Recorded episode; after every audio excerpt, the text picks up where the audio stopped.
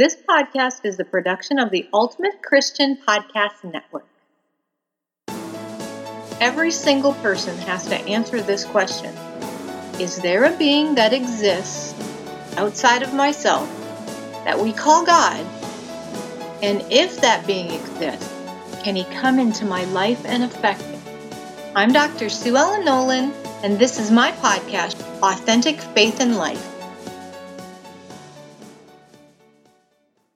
I'm Dr. Sue Ellen Nolan, and welcome to my podcast show. I've been talking about my relationship, one that I never asked for, but it just happened to be handed to me in this Catholic faith when I converted many years ago. That relationship is with the mother of Jesus, with Mary. And of course, as a convert, I had little understanding of Mary in my life. But she came to me in very unique and special ways and showed me that she is real, that she will be there for us as a spiritual mother, and most especially that she will share her son with us. She bore him to us on this earth with her fiat, her yes to the Holy Spirit, through the angel Gabriel, and she continues to bear Christ to us every single day. It's her mission, her glory, her ministry, and her duty as she stood side by side with her son on his journey in those 33 years that she had him on this earth. We have the wedding of Cana, of course, the first miracle of Jesus that I've talked about, where we see Our Lady beckoning to Christ to come forward and to step into ministry, and we have to consider where she was at that time. Things had been revealed to her that she pondered in her heart. She had been told by the angel Gabriel that her heart would be pierced with a sword. Her heart would be pierced with a sword, which meant she would suffer. And yet at the wedding of Cana, on some level, which must have been her relationship with her spouse, the Holy Spirit, she knew that it was time to call Jesus into ministry. And she did. She beckoned him to come forward, and without hesitation for his reply, she told us and directed us, as she did the wine stewards, to do whatever he tells us. Pope Francis, the Holy Father, talked to how Mary points to Jesus and asks us to bear witness to Jesus, how she guides us to her Son, because in him alone we find salvation. And he alone, he says, can change the water of our loneliness, difficulty, and sin into the wine of encounter, joy, and forgiveness. He alone. This podcast is about my ongoing experience with Jesus as spouse and the revelation that we know we cannot outgive God, and the same goes for his mother. She cannot be outdone in her generosity of her heart that is filled with grace and mercy. My third experience with Our Lady and her bringing her son to me happened a few years later after my experience in the near-death accident of my son that I spoke about in my last podcast. This particular incident, I was heading to Ave Maria for my weekend class, and I remember the exact spot I was in. I had made a decision in my life as my mother progressed in the vascular dementia that she suffered from, that on this feast day, September 8th, which we generally celebrate as the birthday of Our Lady, that I would invite her back in, and I would say yes to her gift that she had offered to me a few years back to allow her to be my spiritual mother. My mother at that time had been transferred to a nursing home in our hometown, in a little village way north in northern Michigan. Through many prayers over the years and the progression of her disease, I had trusted God and his providential care of my mom, and he continued to come through in this situation. He had brought her back to the nursing home that we called the Annex in Newberry, the nursing home where she had actually worked decades prior to that as a nurse supervisor.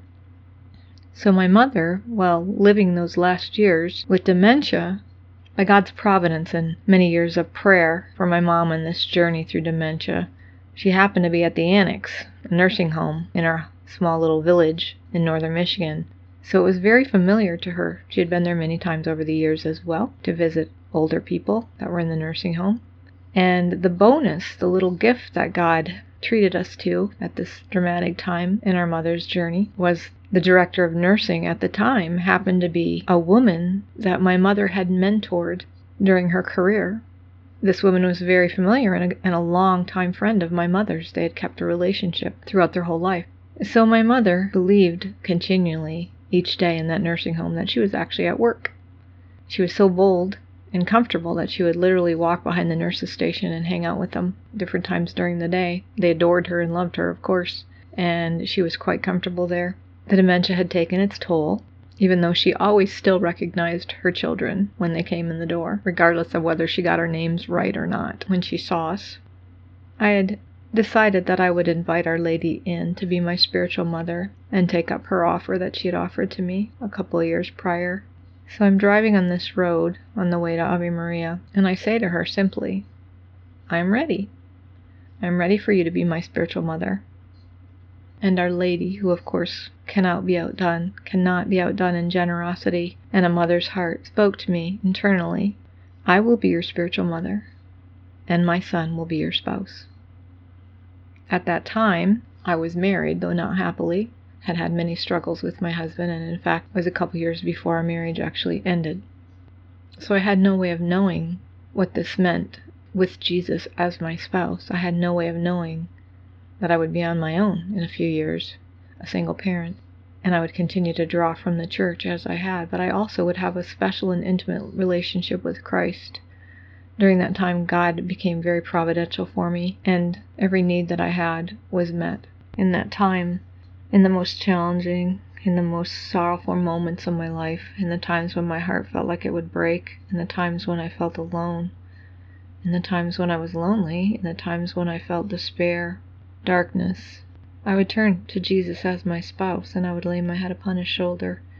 Even if it was just symbolically, even if it was just in my imagination, it was enough. I would take to him my suffering, I would take to him my pain, my sorrow, my heartbreak, my heartache, my loneliness. I would take these things to him, and he would honor them. He would minister to me. He would be present. I would feel him.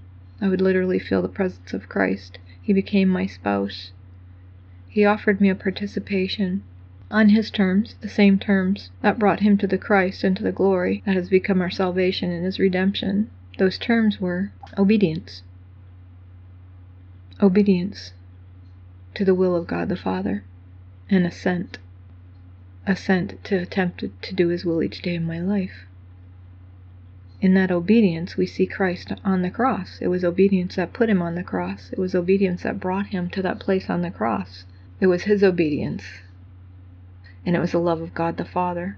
The love of God the Father, that powerful love, that planned through human history, that economy of salvation that had a direction, a purpose, a point, a goal based in the paternal love of our Father.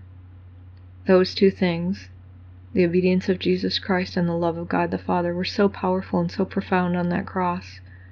They were so encompassing, overwhelming, all-empowering, powerful, and in those moments, and in that, what bursts forth is the love that becomes and begats the Holy Spirit. Jesus invited me, as his spouse, into that Trinitarian love.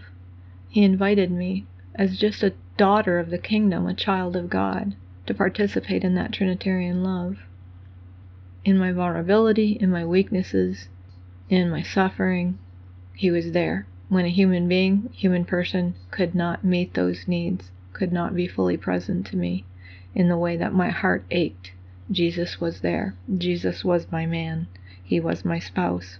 In a sense, I felt him asking me to take the authority over my heart, my human heart, to take that authority and give it back to him as spouse.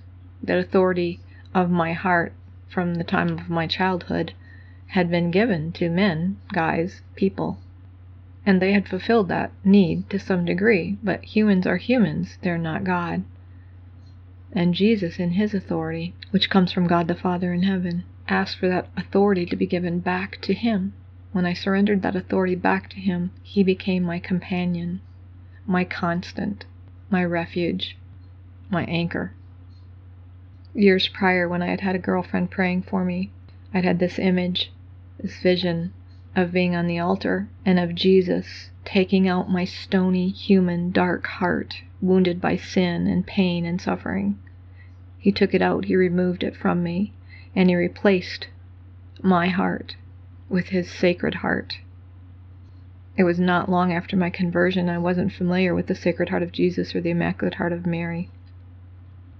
but the image that I saw later was confirmed as that of the Sacred Heart of Jesus, crowned with the crown of thorns, bright red, full of love.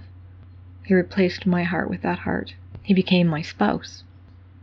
We know Christ is the bridegroom, and we are the church when we are the body of Christ. And each time I receive Jesus in communion, I'm taken up in that walk, each step down the aisle as I process towards my bridegroom, my spouse, the place where I can feel whole and peaceful. This is Dr. Sue Ellen Nolan. Thank you for joining me today on my podcast at Authentic Faith and Life. Thank you for joining me today. I'm Dr. Sue Ellen Nolan at Authentic Faith and Life on the Ultimate Christian Podcast Network. You can find out more about me and my workshops and speaking events at AuthenticFaithInLife.info.